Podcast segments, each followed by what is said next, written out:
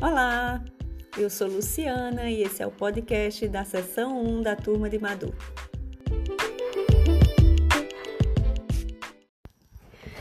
Nesse primeiro episódio, nós vamos tratar do processo de urbanização brasileira. Como já comentado anteriormente, o processo de urbanização que se observou nos fins do século XIX e início do século XX no mundo, ela não se deu de forma uniforme nos países.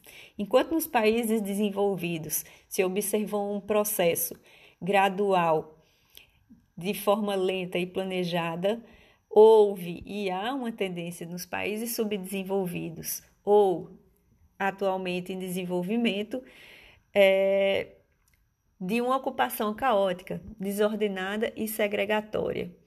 Então, essa ocupação ela foi caracterizada pela expansão das cidades é, para as zonas periféricas, os subúrbios, com acesso precário, zonas essas com acesso precário à infraestrutura urbana, abastecimento de água e esgoto, coleta de resíduos, drenagem de águas pluviais, transporte público e também da oferta de serviços essenciais, como acesso à saúde, à educação, à segurança, entre tantos outros problemas que nós podemos é, observar no dia a dia das cidades. E no Brasil, isso não foi diferente. Então, uhum. vejamos como vamos evoluir para o ambiente aí predominantemente urbano que nós temos atualmente. Então, início do processo de urbanização brasileira, ele vai remeter ali à época do Brasil colônia. Apesar de uma economia fortemente agrária e baseada na exploração de recursos naturais, era nas cidades que haviam as trocas comerciais.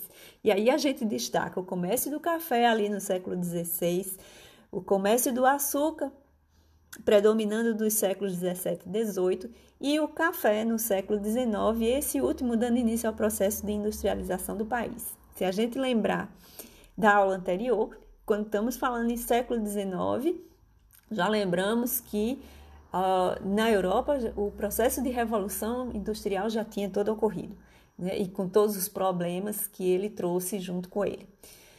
Administrativamente, esse Brasil colônia tinha uma organização centrada no poder religioso, na igreja, e no poder metropolitano, composto pela Câmara, pelos fortes e pelo porto.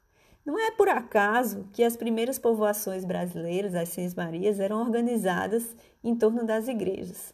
É fácil a gente observar que até os dias atuais, em toda cidadezinha, independente de tamanho, de cidade pequena a grande, vai ter uma praça central e uma igreja católica matriz.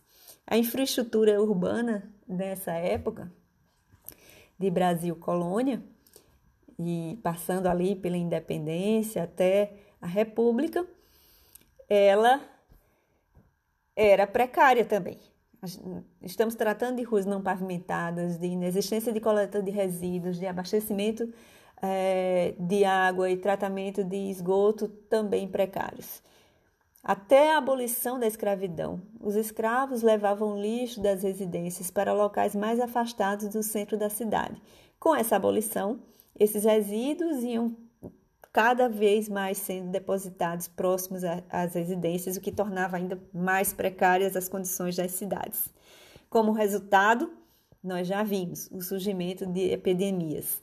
No final do século XIX, nós podemos destacar ali no Rio de Janeiro uma epidemia como a peste bubônica, a varíola e a febre amarela, ocorridas ali no Rio de Janeiro no início do século XX. O Rio, nessa época, era a única cidade do país com mais de um milhão de habitantes. E aí, a título de curiosidade, eu sugiro que vocês pesquisem aí sobre a revolta da vacina. Né? É, essas epidemias revelaram a urgência das reformas urbanas nas grandes cidades. O... Então, ao mesmo tempo em que eram realizadas obras de saneamento básico para eliminação dessas epidemias, também é, se trabalhava o planejamento urbano, promovendo aí é, o embelezamento das praças e das ruas, que eram bases aí para o crescimento do mercado imobiliário da época, né? esse processo aí era baseado principalmente em cidades como Manaus, Belém, Porto Alegre, Curitiba, Santos, Recife, São Paulo e o Rio, né, de uma segregação da população do centro também para as periferias. A população urbana nesse período ainda era pequena.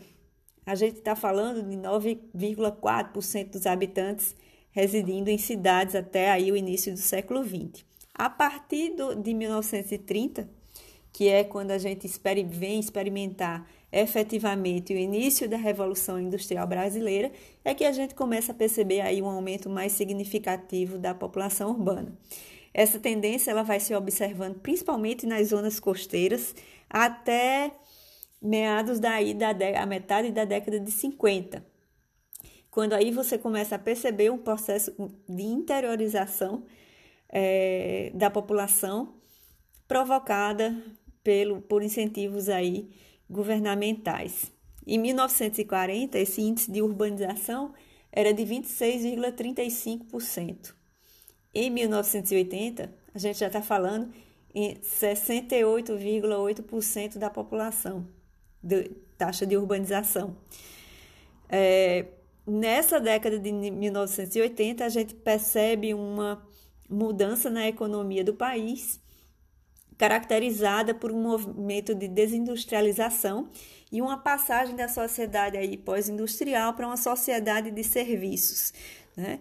Como é, característica, a gente tem um estabelecimento, a instalação de grandes estabelecimentos comerciais, né? os nossos conhecidos shoppings, e a difusão de condomínios residenciais que vieram a modificar não só a, a paisagem urbana, mas a dinâmica da própria cidade. Né?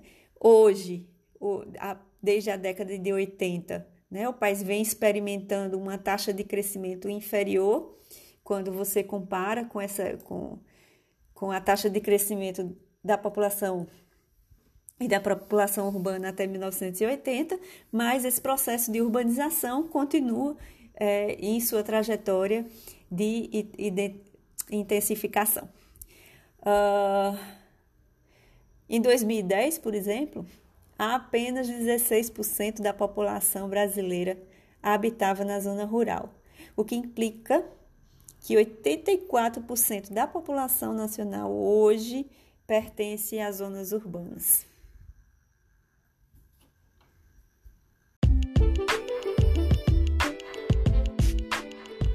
Ficamos por aqui hoje e aguardamos você no próximo episódio.